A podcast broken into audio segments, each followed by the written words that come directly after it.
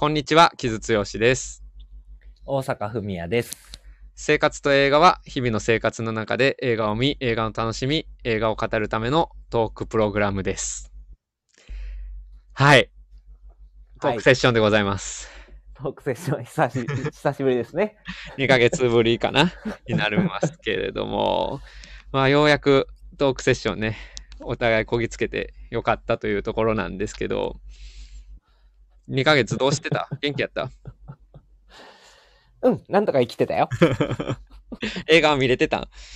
映画マジで見れてない。あーまあそうですよね。うん。うん、まあまあ、そんな中を、まあ映画をうん無理やり見に行かせたわけですけれども、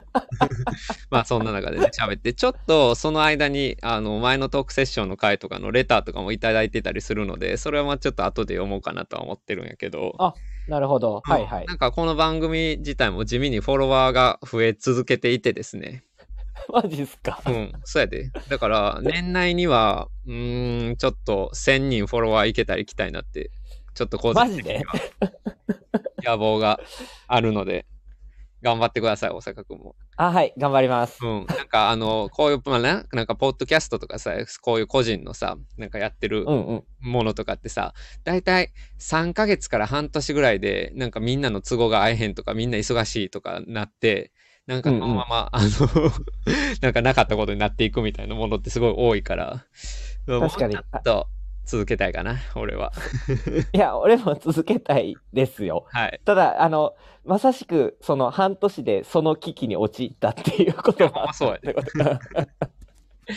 まあだから、まあ映画を見る時間がね、一番確保するのが大変っていうね、俺ら二人の都合を合わせることよりも、うん。うん、ね、映画見見ていくことが大変っていうのがまさにまあ、この番組のテーマの一つでもあるんですけれども、まあそんな中ででもね、ちょっと映画館で今下半期見てほしいなというところで、俺が今回を、えーお題にしたのが、パブロ・ラライン監督のスペンサー・ダイアナの決意ということで、今回はこれをやろうと思います。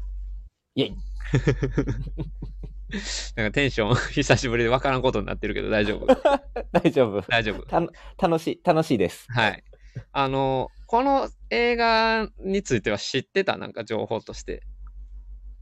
スペンサーは、なんかね、ラジオで聞いて、うん。あ、こんなんあんねやっていう感じで知ってたのと、なんか、キズが前々から言ってたパブロ・ララインなんやっていうところまでは前情報として、キズにこれやろっかって言われるまでに知ってた気がする。うん、うん、うん。あのー去年、まあ、アカデミー賞に絡んで、去年っていうか今年か、今年のアカデミー賞に絡んできたりとかはしてたんやけど、うん。うん。そのあたりとかではなくって感じか。うん、その後かな。うんなんか。パブロ・ララインに関してはなんか知ってた？なんか俺がしゃ言ってた以外で。いや、あの、基本、そう、情報ソースはキズくんでした。あ、本当に？うん。か。いや、俺さ、パブロ・ララインって、はっきり言って今めちゃくちゃ好きな監督なんやんか。実は。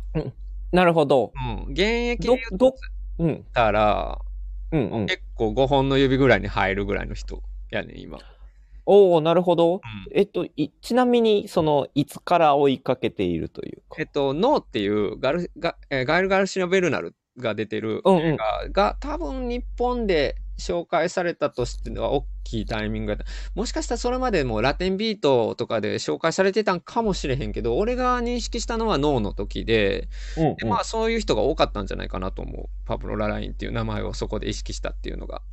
で、なるほど。うん、で、その後ぐらいからはもうなんかそのラテンビート映画祭っていうのがあるんやけど、ラテンアメリカの映画を紹介する映画祭、ラテンビートとかに入ってきたりとか、まあなんか三大映画祭とかで名前ちらほら見るようになっていて、うん、うん、うん、この人、あ、なかなかパワーある人なんやっていうところで、え思ってたらいきなりジャッキーが、うん、うん、うん、うん。え、なんかこういう角度、こういうポジションにもうなってる人なんやみたいな言ったら、まあだからチリ出身やけど、もうハリウッドで、ハリウッド俳優を使いながら、でもアート映画を撮っちゃうみたいなやれるうん人なんやっていうところまで、うん、言ってて、まあジャッキーあたりですごく、うん、やっぱり重要な監督になったかなっていうところかな、俺は。なるほどね。えちなみに、その、傷が、こう、あ、パブロライン来たなって思ったのはジャッキーやったんうん、そうやな。ジャッキーのニュースを聞いたとき、あ、パブロ・ララインってあのパブ、脳のパブロ・ララインかってなって、うんうんで、うんうんそうそう。で、映画を見たら、あ、これはちょっとすごい人やなってなったっていう感じかな。うんうんうんうんなんかもう全然、ね俺もそれ多分遅い方で、世の映画、うんうん世界の映画好きからすると、もう全然、いやもうパブロ・ララインもう全然重要なチリの監督でしょ、みたいな感じになってたんやと思う、もうその時点で。うんうんうん。あなるほどね。でもまあ、ジャッキーの時にちょっと一段上がった感じはあった、世界的な評判としても。うんうんうんうん。あのね、あの、まあ、ジャッキーは大阪見たんやんな。見た見た。うん。なんか見てもらったらわかると思うんやけど、なんか英語、映画としての凄みもさることながら、俺結うん構一番ビビったのがさ、あの音楽やねん、パブロ・ララインって。おおなるほど。うん。ジャッキーね、あれミカ・レビーっていう人が音楽やってるんやけど、うんえーミカ・レビーってミカチュウっていう名前で昔で音楽デビューして、今もずっとアンダーグラウンド寄りの活動をしてる、まあ、音楽家やねんけど、ティルザっていう、ねはい R&B 系のシンガーのプロデュースしたりとか、まあ、やってるんやけど、その人が音楽す、えーとね映画音楽家として非常にね、今名を成してきてるんやけど、アンダーザスキンとかかなですごい有名になったりとか、まあなんかすごい、あのー結構アバンギャルドな、えームードのある音楽っていうのを使ってるんやけど、作ってるんやけど、その人がジャッキーでまた一段上がったなっていうところと、あと、うんうんうんだからそのパブロ・ララインっていう人は、ミカ・レビーみたいなあんなエッジーな音楽家で、こんなエッジーな映画をハリウッド俳優を使ってやれる人なんや。なあれ、ナタリー・ポートナマンが出てる映画ですけど、うんうんうんっていうことに結構衝撃やったんか。なるほどね。なんかそれ、それ聞くと確かにね、なんか、ハリウッド映画とすると、まあある意味むちゃくちゃなというか、うん。あ、まあふめちゃめちゃアート映画やもんね、あれ。そうやねんな。あのーそうね。あのーどう、どう思った？ジャッキー。あれ、ジャッキーってだから、その、ジョン、ジェ、ジョン・ F・ ケネディの妻のジャクリーン・うんうんケネデ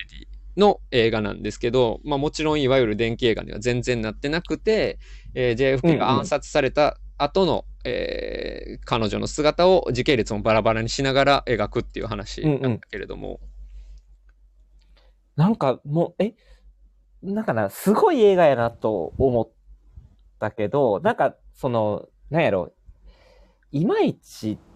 その、映画的なというか、ストーリー的なうん、その、カタルシスというか、うん。ハイライトっていうのがないまま割と淡々と終盤までずーっと行くっていうようなうんうん映画で、かつ時系列バラバラになってるっていうので、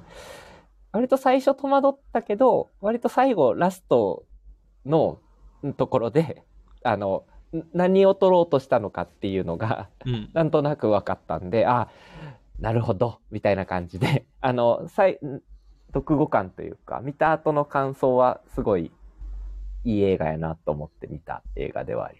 うん、あの、それこそさ、だからミカ・レビーの音楽がめちゃくちゃ不音やんか。割とうーんみたいなさ、なんか 音程狂ってるみたいな弦の音がずっと鳴ってるみたいな感じでやってるけど、うんうん。ああいうなんか、うん、だからジャクリン・ケネディっていう時代のアイコンを描きながら、ずっと不穏さでやってて、しかも彼女のさ、なんかその虚栄心みたいなものばっかりをにフォーカスしてるやん。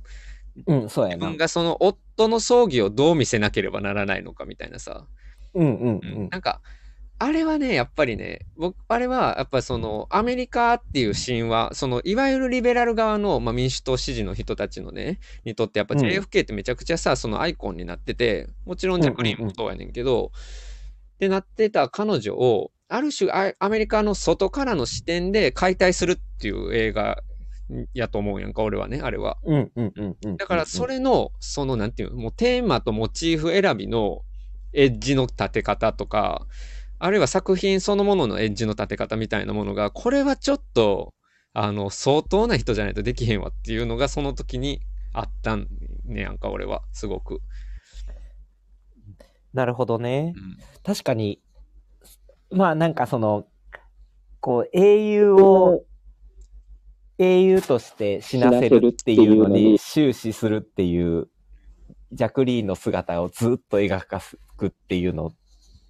だから結構見てて気持ちいいもんではない映画ではあるよね。そうそうそうそう。ストーリー的には。うん。だから本当にあのジャッキー大好きですみたいな人からするとなんやねんこの映画ってなってたと思うし、アメリカ人とかです、うんうんうんうんうん。なんかそれをかなりまあある意味不損にやってのける人やなっていうのが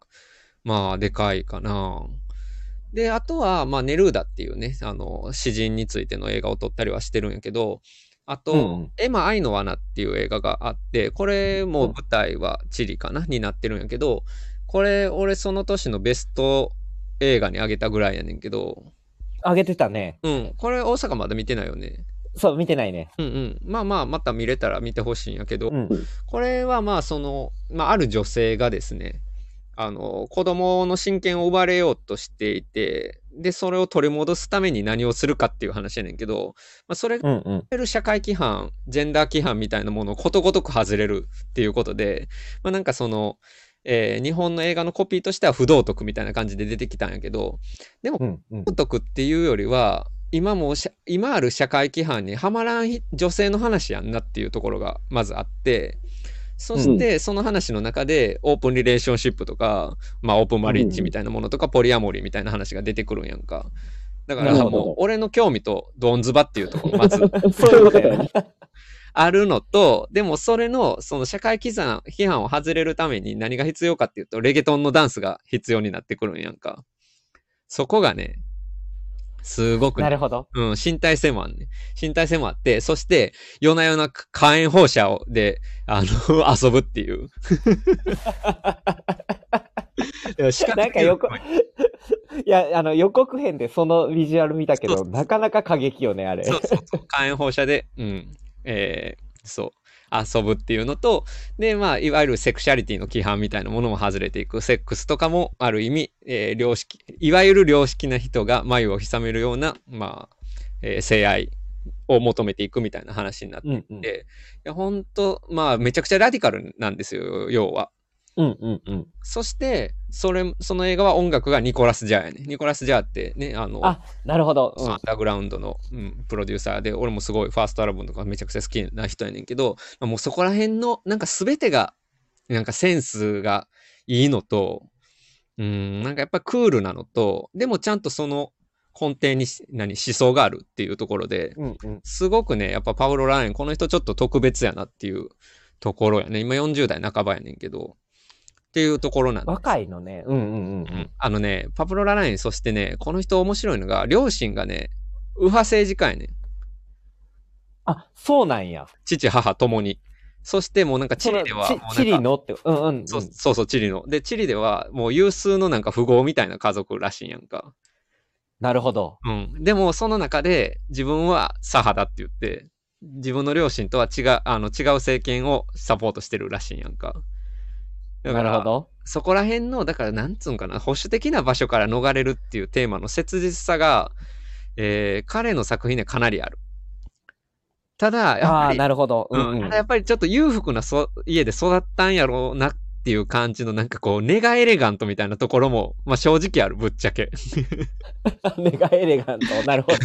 なんかそのね、なんか文化資本みたいな話になったらちょっとね、嫌な話にはなってくるから難しいんやけど、とはいえ、まあちょっとやっぱりね、うん、金持ちの家でものすごいその教養を浴びて生まれたがゆえの、うん、ところっていうのもあるのよね。なんかその辺のが一体化してる感じの面白さかな、パブロ・ララインは。なるほどね。なるほど。そそれで言うと、それこそ、まあ、ほ本題は後で入るかもしれんけど、スペンサーはうんドハマりなテーマって感じそうそうそうそう。めちゃくちゃゃロジカルな発展なんですよね。うんうんうん。うん。そうそうそう。っていうところが、まあ、今回の作品やねんけど、うんうん。ちなみに、で、スペンサー、その映画紹介された時に、まあここ、ここからスペンサーの話しようと思ったんやけど、うん、興味抱けたっていうのは、まあだから、A 王室の話やんか。そうやな。うん。で、ダイアナ妃の話、ダイアナ元妃の話でさ、うんまさかそういえばこの話、こういう、A 王室の話とか興味あんのかなと思ったんやけど、特に興味はなかったです。映画とかでもそんなに見てなかった、今まで。いや、見てない、見てない。あ、ほんま？うん。まあ、興味、興味がない？興味がないっていうか、なんか、あの、なんか自分、あ、そうやね。興味がないっていうより自分の興味から遠いところにあるっていう感じやな。どっちかっていうと。うんうん。なるほどね。だから、えハリーとミーガメーガン妃がどうのこうのみたいなニュースとかも全然聞かずって感じ？今。え、あれはスーツっていうドラマのファンやったから、それはそれで違う意味で興味があったけど。まあまあまあ、なるほどね。まあ、それは、うん、なるほどね。まあ、あるとしてもさ。でもまあ、その、王室そのものにはそんな興味ないみたいなことやんな、でも。そうやな。でもなんかその、スキャンダルの話が多いやんみたいなんで、なんかちょっと嫌気さすなみたいな感じうん。のてかもう、ほぼほぼスキャン。ダルよね。やっぱり、その世の中の興味って。で、今回、そのさ、エリザベス女王がさ、あの、亡くなってさ、まあ、国葬の話うん。で、それこそまあ、サッカーのフットボールのクラブチームが、あの、弔意を強制するなみたいな話もあったんやけどさ、うんうん。でもやっぱりさ、イギリス国民めちゃくちゃやっぱり王室好きな人も多くて、うん、そうやまあ、んね。王室に逆らってる人たちももちろんいっぱいおるんやけど、左派もいっぱいいてるんやけど、でやっぱ王室めちゃくちゃ人気あって、そしてダイアナ妃ってその中でもめちゃくちゃ人気あったからさ、そしてさ、もうドラマ化とかされまくってるわけ、ずっと。そうやんね。中世の話もされまくってるけど、今の話、エリザベス女王の話とかもされまくってるしさ、うんうんうん。うん。ダイアナに関してもナオミヤッツがやって、ナオミヤッツやっけ ナオやつ、ナオやつ。それは知ってる、知ってる。うんそう、合ってるよ。そう。とか、まあいろいろあるからさ、まあそれだけさ、自由に作れるっていうこと自体はすごいなとは思うんやけど、確かにね、うんその王室の話をね。うん。とはいえ、なんか、やっぱりスキャンダルメインなわけですよ。ねまあ、どうしてもそうなるよね。うん求め、こうみんなが求めてるのがそこやからってことやんね。うんその、で、かつ、そのダイアナ妃に関わる話ってあまりにもドラマティックやったしさ、うん。夫がさ、あの、浮浮気っていうか不倫しててみたいな話とかってさ、そんなんさ、そんなにゴシップ好きじゃなくても面白すぎるやん、ある意味ではさ。そうやね。うんその、王室のあれとしてね、そういうのが出てくるっていうのだけで確かに面白いよね。から、まあ、そりゃみんな盛り上がってしまうわなとは思うんやけど、うん。うん。でもやっぱり左派としてはさ、なんかその 国葬盛り上がってんのとかもさ、いやいやうんもう今イギリス国民電気代高くて大変なことになってるからってつい言いたくなってくるみたいなさ、うんうんうんうんうん。の、なんつうんかな、その王室についてどう向き合うかっていうのってすごい難しい問題やん、やっぱり。その、そのファン、ファンですみたいなのと、うん要は国家体制、国家元首としてのうん王室っていうのと、っていうのの、こう、バランスをどう個人の中で取っていくかみたいなのが難しいって話。うん、そうやね。っていうところがすごくあるから、だからやっぱりそのダイアナっていうものを今どう描くかって、だから没後、まあ25年になるんやけど、没後25年になんか彼女は素晴らしかったよね、伝説だよねっていうのとはやっぱ違うさ、何か主張っていうか何か思想を持ってこないと何も響かないものになるわけやんか。うんうんうんうん。だから今だからまあそういうどういう風に取るんかなっていうことは興味あったんやけどとはいえさっきのそのパブロ・ララインの文脈に載せるとさあの、うん。パブロ・ララインは絶対そういう風になんかダイアナ素敵だったよねっていう話で絶対終わらせへんなっていうのはすごく思ってたから。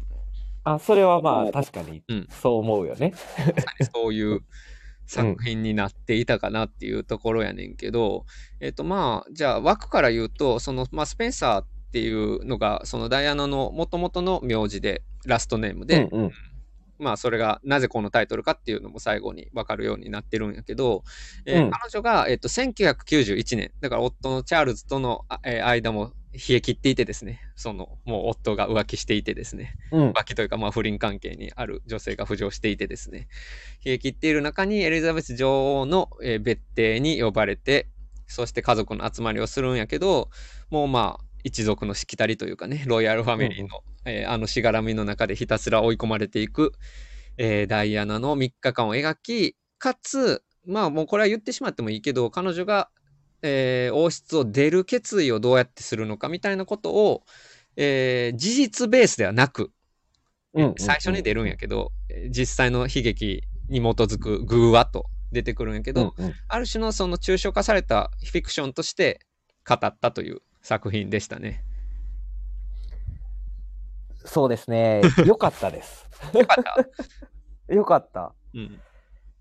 それこそさ、俺、楽しめんのかなって思ったけど、普通に、あ、よかったなって映画館 出てきたわ。うんうんうん。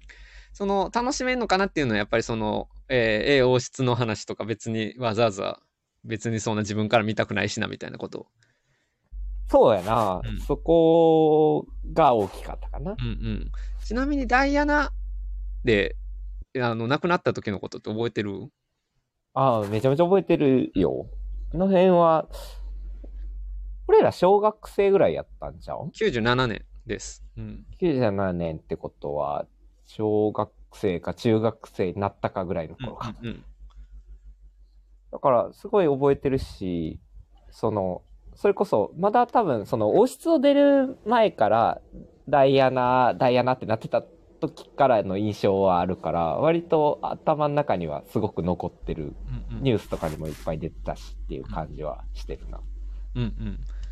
あの、そうね。だからやっぱあの髪型とかあのルックとかもさ、すごくアイコニック。うんうん。うん。だからそういうのを、まあ、クリステン・スチュワートがある意味完コピしてる。だからジャッキーの時うんうんのナタリー・ポートマンが、あれとかもほんまジャッキー完コピってよく言われてたんやけど、うん。うんうん。うん。のままやって出てくるんやけど、まあそういうでもダイアナのファンっていうものをどっかちょっと期待あるかなというところかな。うんうんうんうんうんうんうん。うん。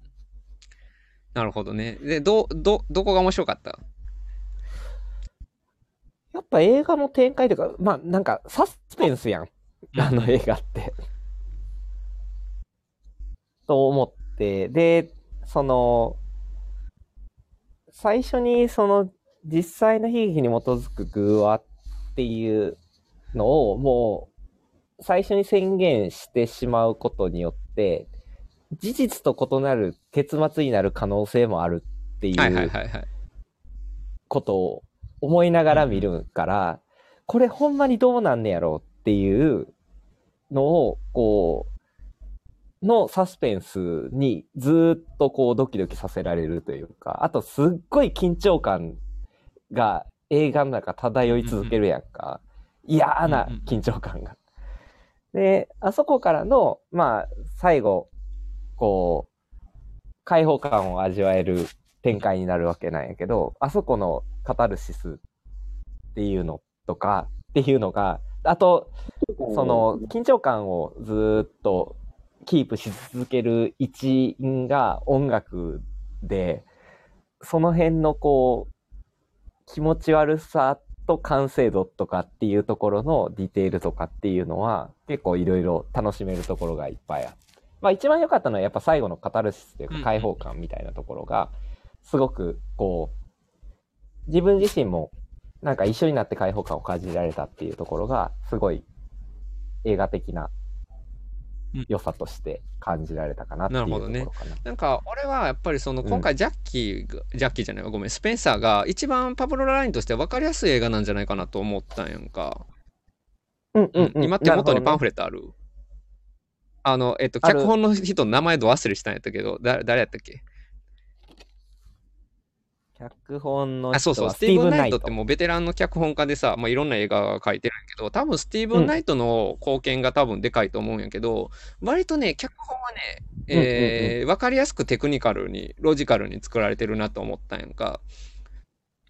ああ、うんそれはあったね。あの、衣装の展開そうそう。の使い方とかね。あの、色の使い方もそうやしあとなんかそのうんうんうん最初記事がさ死んでてさ車にひかれそうになってるけどひかれひかれないみたいな場面から始まるけど、うんうまあ、あれとかも明らかにそのダイアナの心象っていうかさあれぐらい追い詰められてるっていうことを表現してたし、あるいはチャールズと喋る時のあの何ビアード台でお二人の心理的な距離を表現するとかさ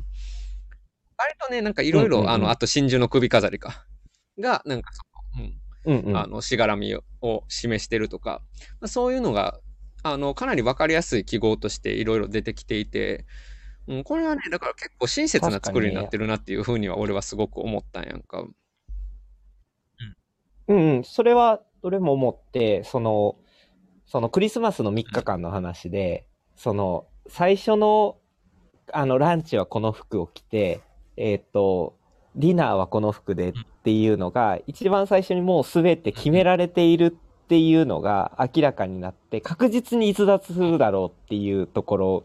が前もって分かった上でどう逸脱するのかっていうのが、えーっと、あって、一番最初のその、衣装が、変える時の衣装が何なのかっていうところが結構重要なキーファクターになったりっていうところとかも、脚本的にすごいうまいなと思って、あの、そうだね見ました。で、その、だからさ、この、うん。このディナーの時はこれ着て、ランチのこれを着てきて、ほんで決められたことを決められた順番にやれっていう話出てくるやんか。あれって何かって言ったらうんうん演劇の話やん、それって。そうそう。うん。だから確かにね。なるほどね。うんうんうん。演技をするとはどういうことかっていう話になっててさ、なんかそこら辺もすごいあの分かりやすかったんやけど、それがまあできない女性として出てくるわけやんか、ダイアナ。うん、そして追い詰められていくって話やねんけど、これってジャッキーと逆の構造になってるなと思って、ジャッキーは、あの、自分でだからその段取りを決めていく女女性として出てくるわけやん、あそこに。葬儀はこうして、ああ、その葬儀のね。うんこうして、んんん私はこういう風に見えるようにして、そして取材でこう答えてみたいな。演技をするうんうんうんうん女として出てくるわけど、今回はだから演技できない女っていう、あの、逆のことをやってるわけやけど、でも、どっちもある種の、なんかこうんうう、しがらみにとらわれてるっていうことでは、女性の不自由、女性が置かれてる不自由さっていうのをテーマにしてるっていうことでは、す非常に共通してるかなっていうところで、そこはすごく面白かったかな。なるほどね。その、どちらも、その、外から自分がどう見られるかっていうところに対して、利用したり苦しめられたりしてるっていう女性っていうのを、っていうところの共通点が違う形で出てるっていう面白さっていうことね。そうやねんな。うんで、だから、パブロ・ラライン自身は、だから、それこそさ、金持ちのボンボンやんみたいな視点もあるかもしれんけど、それなりにやっぱりその両親のさ、保守的な環境っていうのが合わなくて、そこから逃げ出したかった人やと思うんやんか。うんうん。ん。で、ジャッキーはさ、うんうんうん。ああいう大物政治家が出入りしまくる環境みたいなのが描かれるし、で、今回の、えースペンサーも王室でさ、なんかそのお偉いさんとか、なんか肩書きある人がいっぱい出入りしてるっていう、だからああいう環境で育った人なんやと思うね、ほんまに。うん、パウロ・ライン自身が。で、それがひたすら居心地悪かったっていうところを探したときに、えー時代のアイコンの女性と、なんか今日シンパシーがあるっていうのって、それすごい作家として面白いなってめっちゃ面白い思うねんな、俺。なるほどね。うんまあそうやね。そだだそういう意味で言うと、こうテーマとして、その、かなり監督とマッチしたテーマやったし、なんかそれゆえのテンションを感じるところがあった映画やったっていう感じってことね。なんかそれはすごいわかる気がする。そうそうそう。だから、それと同時に今回はだからそのインテリアのさ、あの、エレガントさとか、あと衣装のエレガントさも含めて、すごくそういう、まあ、リッチな意味でのアイキャンディーさもあるからさ、それを両方や、やれてるっていうのは、うんうんやっぱこの人のね、ちょっとすごいところやなっていうのは思うかな。うんうんうんうんうん。確かにね、その、うんなるほどね。確かにその、映画としてはさ、結構辛いところがストーリーとしてはずーっと続くけど、視覚的には気持ちよくあり続けるっていうのは、そして最後のか、この映画の。最後の、あの、うんわかりやすいさ、もうしゃ、最後言っちゃうけど、オープンカーで、あの、家族で出るっていう、絶対にありなかった話やけど、あれは。うんありえなかった話うんうんでカタルシス作るっていうのもそうやけど、それの前にさ、そのダイアナの少女の時から、あの、大人にななってまでの、その踊ったり走ったりする、あの、モンタージュで見せていく一連のシークエンスあるやんか。なんかあの辺のその潔さとかもすごいいいなと思ったし、今回。いや、あそこ良かったよねって、おって思ったけど、あの、最近、あの、ハイライトで、あの、カメラ横移動で女性走るっていう映画ばっかり見てるなと思って。あのね、それはね、なぜかっていうと、時代がね、女性が走ってるからなんですよ、それは。女性が走る時代やからなんですよ、やっぱそれは。うん。うん、なんかね、まあそういう、まあそれは半分、半分状態ってことはないけど、いや、ほんまにそうやと思うけど、でもやっぱりね、うんうんうん。今年ね、俺すごく印象的なのね、男性作家が撮ったいい女性映画が多いなと思って。そう、いや、もちうーろんね、女性が撮っ例えば？たいい女性映画ももちろんあたくさんあって、それも定着してるなと思う一方で、例えばヨアキム・トリアンうんうん。の私は最悪とか、あれもそれも走る映画ですけうんうんど、うん。そうか、あとリコリスピザまあまあ、リコリスピザは一応男女の映画ではあるけど、まあ女性が、あのうんうん。PTA としては女性キャラクターがすごく魅力的に描かれてたと思うし、そう、あと、この前見たペドロ・アルモドバル、まあアルモドバルはずっと女性映画を撮ってきた人やけどね、あったりとか、まあいわゆるそのアイデンティティ、えーなんてやろう、自分のアイデンティティに合致するものじゃないとダメだみたいな、ちょっと空気が若干あった中のフェミニズム映画みたいな流れもあったんやけど、うんうんある種のそのフェミニズム映画を男性作家が今撮ってるなっていう感じもするねんな。てか、まあ、男性も女性も、えーフェミニズム映画を撮ってると思うし、そして男性作家がそういう映画を撮ってる場合は、自分の中にあるそういう過不調性とか保守的なもののに対する違和感とか抑圧みたいなものをすごくうまく引き出してるんやなっていうことをすごく思った。今年は。なるほどね。そう。うん。それって、なんか、俺自身はまだいいのかうんなみたいな気持ちで見てしまうところもなくはないというか、これって女性ってどう捉えるんやろうみたいなところをちょっと考えてしまうとか頭をよぎるところはあるんやけど、そういうところはもう結構クリアされているっていうまあもちろん作家にはよるけどねそれと。も、うん、作家にはよるけど、でもやっぱり力ある作家はそこに挑戦しようとしているし、で、そのアプローチの仕方が、ちゃんと自分の中にあるそういう男性社会への違和感みたいなものと向き合ってるなっていう感じがしてて、これはね、なんか明らかになんか進化やなと思う、なんかいろんな意味で。なるほどね。そうそうそう。で、なんかパブロ・ララインもそれが、うん、すごくね、得意としてる作家なんじゃないかなっていうのは、ちょっと改めて思ったかな。うん。そうそう。ので、俺はこれは結構かなりいい傾向、うんいい傾向っていうか、あの、すごく興味深い傾向やなっていうふうに思ってるかな。うん。で、その中で代表する作品になりうる今年で言うとものね。やってこと、うんスペンサうんうん。ー。うんうん。そうそうそうそう。っていうのは思ったかな。あれはどうやった？クリステン・スチュワートはどうやった？いやー、美しかったですね。綺麗やでな。でもやっぱりいい俳優やなと思ったな。改めて。うん。本当に。でも、なんか、そうそう。まあ、完コピって思いながらも、やっぱ、なんていうか、その、骨格とかさ、顔の作りは全然違うから、なんか、やっぱその、なんや、モノマネじゃなくて、すごくこう、クリステン・スチュワートの良さ自体もめっちゃ出てるなっていう感じの演技と映画やったから、よかったし、いや、普通に私、美人好きなんで、よかったです。ね。いや、そうやな。やっぱクリステン・スチュワートって結構やっぱり作家性の強い作家と結構組んでる、組んできたけど、うん、ちゃんとそれがね、生かされてるなっていう感じもするし、うん。あと、ごめん、ちょっとランダルに、あラランダムにトピック移っちゃうけど、音楽、今回はジョニー・グリウンドでしたけど、ミカ・レビー、えーニコラス・ジャート来て、満を持してのジョニー・グリウンドでしたけど、まあそこも、うまかったすごいよ。ね。なんかさ、なんあの、パンフレット読んだらさ、あの、めちゃめちゃ、あの、パブロ・ララインがレディオヘッドのファンで、みたいなの書いてあった。まあだから40代半ばでしょ、パブロ・ライン。まあだから全然そういうことありえるよな、うんう普通に。うん。確かに。いや、め、めちゃめちゃ、めちゃめちゃ良かったっていうか、この間、パワーオブザドッグとか、その、えっ、と、リコリスピザとかよりも、なんかすごく、その、音楽のさ、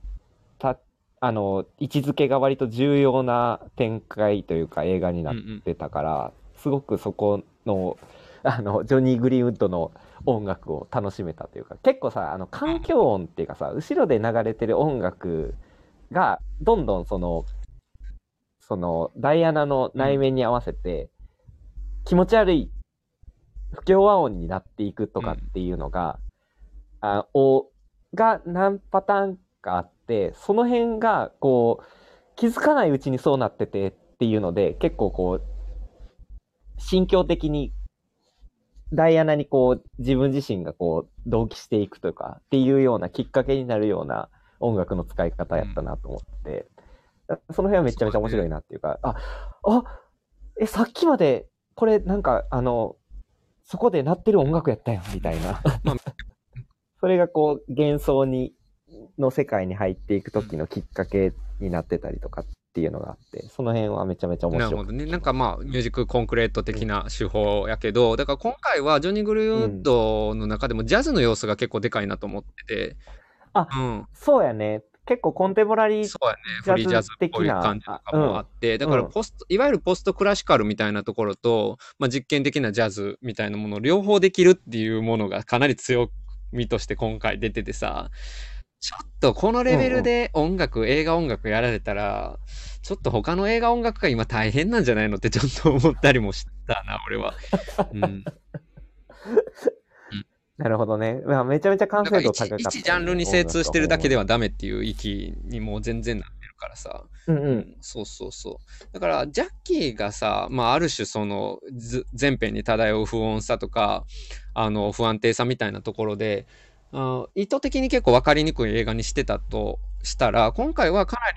まあ、そういう意味も含めて、うんカタルシスもしっかりあるし、なんかその女性がいかに保守的な場所から逃れるかっていうテーマをダイアナに乗せたっていう、まあ、大胆不敵さとかも含めて、俺はすごくキャッチーな、多分パブロ・ラライン史上最もキャッチーな映画かもしれないとちょっと思ったりもしましたけどね。うん。うん、なるほどね。そう言われると、そうやなと思う。わまあ、わかりやすさは本当にあったし、あの、うん、なるほどね。うんうんうん。なるほど。じゃあ、まあ定番の質問にするけど、これ結構大阪からいろんな人に勧められそうな感じですか？進められるけど、俺から進められてもいいのかなそこはポイントじゃなくてさ、熱量の話やから。まあ確かにね、うん、そうやな。確かに映画としての面白さはうん。かなりあるし、あの、そうですね、進めたいなと思いますが、あの、うまい進め方ができるかっていうと、ちょっと自信がないですっていう感じの映画ではうん。俺の、俺の言語でなかなか、あの、進めにくいというか、っていうところはあるかもしれない。なんかさ、俺やっぱりエマ愛の罠を見た後でこれを見るとさ、もうとにかく場違いであれっていうメッセージをすごく感じるんやんか。ああ、確かにね、それはすごいわかる。みたいなうんうんさ、ものとかには確かに苦しいけれども、でもやっぱり、いや、人はそこから逃れられるんだっていうメッセージがさ、うん俺は感じて、それが結構熱いと思ったんやんか、俺、それがね。そうやね。確かに、確かに。まあ、だから、その、見てる方からするとさ、その、同調圧力からの解放そっていう、あれでも、っていうふうに捉えうん。うるもんね。あの、映画って。うん、そうなのよ。いや、だから、うん、これは結構、だから本当に今こそ、やっぱりその、なんつうの、いろんなところで響うんうんく作品やし、なんか俺は、なんかそのパブロ・ララインのことを金持ちのボンボンやんけっていうのは簡単やと思うけど、でもパブロ・ララインはやっぱ覚悟を持ってそこから逃げようとした人やなっていうのが、すごくなんか今回ジーンときたというか、そうですよねって思うというかうん、うんうん感じはしたかな。うん。うん。なるほどね。というところで、まあ俺は下半期は結構ハイライトとしてはでかかった作品で、やっぱりね、今、あの、面白い映画は女性を描いた映画が多いなと、つくづく思いましたね。今年は特にいや、もそううなのかね。近年ずっとそうやけど、近年ずっとそうやけど、なんかまあ 今年、去年とかに関しては、それが、あの、女女性作家だけじゃなくて男性作家からも、あの、出てきたなっていう印象がすごくありますね。うん個人的に。大丈夫なきおっさんが、おっさんを描いた映画がちょっと減ってるだから、おっさんは、むしろだからそこでちゃんと脇になれる人っていうか、なるほどね。あの、あのさ、あの、はいはい大佐やっけ、あの人、よ、よかったよね。あまあ雰囲気あったよね。あの人はめて言うやけど。雰囲気あったよ。まあ、シェフも良かったしな。うん。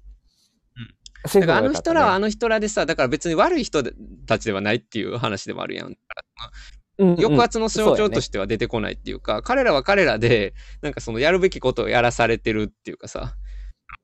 人でもあるんやけど、うんうんうんうんでもその、そのシステム、まあだからそそういう意味ではすごくやっぱり左翼的よな。だからシステムが人を不自由にしていくっていう話でもあるからさ。うん。まあそうやね。まあ、とはいえ、あうん。そいや、そうそう。いや、クイーンさえもそうかもしれないっていう話まあっとあるもんね、でも、ちょっとやっぱりさ、あの、女王はくせ者感がちょっとあるっていうか、やっぱり女王ってやっぱ、あそれこそアイコンすぎて描くのって難しいんやなっていうのは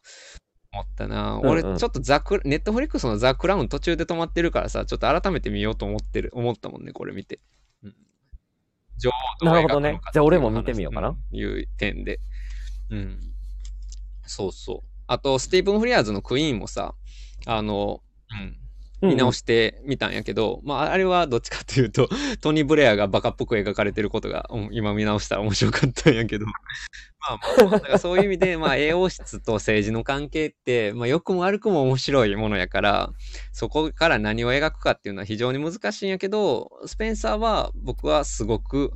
あの、なんていうの、王室のきらびやかさみたいなことではない、もっと、あの、非常に普遍的なテーマがうんうん描かれてるなと思ってよかったねですかね。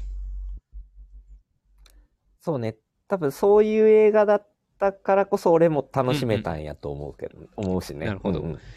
はい。ですので、ちょっとパブロ・ライン気になった？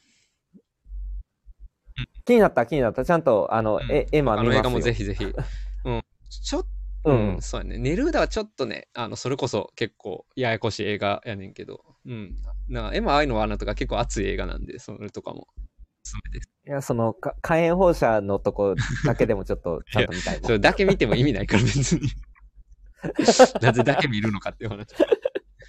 えー非常にあのパブロ・ライン、えー覚えて、今日名前を覚えて帰ってほしいというところでしたかね。はい、覚えて帰ります。チリはね、あとセバスチャン・レリオっていう人もいてて、なんかチリ映画とかも最近そういう意味では、えー新しくなってきているので、えー要注目してほしいところですかね。はい。はい。じゃあまあ、はい今日はこんなところで、えーパブロ・ララインのスペンサー・ダイアナの決意というところで、まあまだギリギリ公開してる、まあ1日1回ぐらいになってるかもしれませんが、公はい開してるのでそうそうなんです。あの、2回か1回ぐらいになってます。うんおすすめです。僕も上映のうちにちょっと長文レビュー書きたいなと思いながらまだ書けてないので、ちょっとどうなるかわかりません。はい。っていうところでしたかね。はい。じゃあ、ちょっと、えっとね、先週のね、先週ちゃうわ前回のノープに関して、あの、えっと、レターをいただいてて、うん、おあなるほど。のあこの方ね、よくレターくれて、まあ、俺がのトークイベントとかも来てくださった方やねんけど、なんかあの、うんうんうんうん。ノープに関してね、エヴァとアキラのオマージュは監督本人も語っていたと思います。えーあと、うん、主人公の最後のオレンジのパーカーは囚人のメタファーと思いましかと思いましたって言ってて、あ、なるほどねと思ったんやけど。この前半のさ、ね。エヴァとアキラのオマージュは監督監督本人も語っていたいましたっていうのを俺全然さ、映画ライターのくせに調べてなくて、エヴァかなとか言って、バカ丸出しっていう。うん、でもやっぱ俺はそんなにエヴァは感じなかったけどね、ある意味では。うん。まあ、その、使徒のビジュアルっていうところぐらいなんじゃないかな。まあだからうんゆえーなんかなんていうかな、その、すごい緩い意味で、せグローバルなポップカルチャーが、まあある意味つながってるなっていうことを、まあ、象徴してる話でもあって、まあそれはなんか、まあまあ、健全といえば健全やし、なんか日本人としてはちょっと、うんうんうんえーくすぐったい気持ちもありつつっていうところではそうだよね。あるかなとは思うけどね。うん。なるほどね。そうそう。そうやな。だからノープ以来やったから、うん、あれやけど、えっと、今年もね、まあ、あと何作かいろいろ、えー大阪にも映画館で見てほしい映画とかはあったりもするんやけども、まあ、ちょっと配信でやるかどうかはわからないですが、引き続きというところでね。うん。ライブ会できそう？ライブ会しようよ。なんとか、なんとかしようよ。その時に、あの、今年のベストの話と、うん、大阪がうん今年どんだけ映画見れたのかっていう話するからね。いや、それさ、ちょっと、この今、あの、ち今やばいのよ。ちょっと、ちょっとカウントがさ、全然上がってないからさ。いや、これさ、聞いてる人からしたらさ、なんか俺がさ、なんかそのスパルタで無理やり見せてるみたいな感じやけど、大阪自身が、大阪自身がたくさん見たいって言ってるんやからね。そうや、そうやで、そうやで。それは俺も分かって、あすいません、聞いてる人に、あの、勘違いさせたら、気づかめんね。また俺がそうやって弁解させてるみたいな構図になってるから、まあまあいいんですけど、まあそんなわけで、ちょっと年末、まあ俺もね、ちょっと見れてないドラマとかまとめてみようかなと思っているので、うん、そのあたりとかも、うんうんうんうんまあ話せたらなと思います。そんなところかな、今ちょっとひ、回は。そうですね、ちょっとひ引っ越ししして、ちょっと落ち着いてきて、生活のリズムも整ってくると思うので、はい、今年後後半っていうかもう終盤ですねあの、ちゃんと。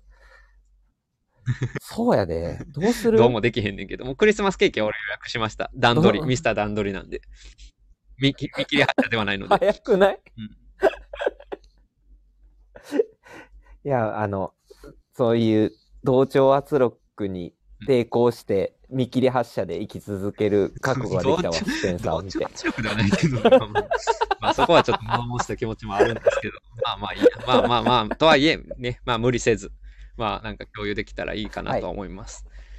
はい。じゃあ今日はこんなところかね。はい。じゃあお送りしたのは、えー、木津剛と、大阪フミヤでした。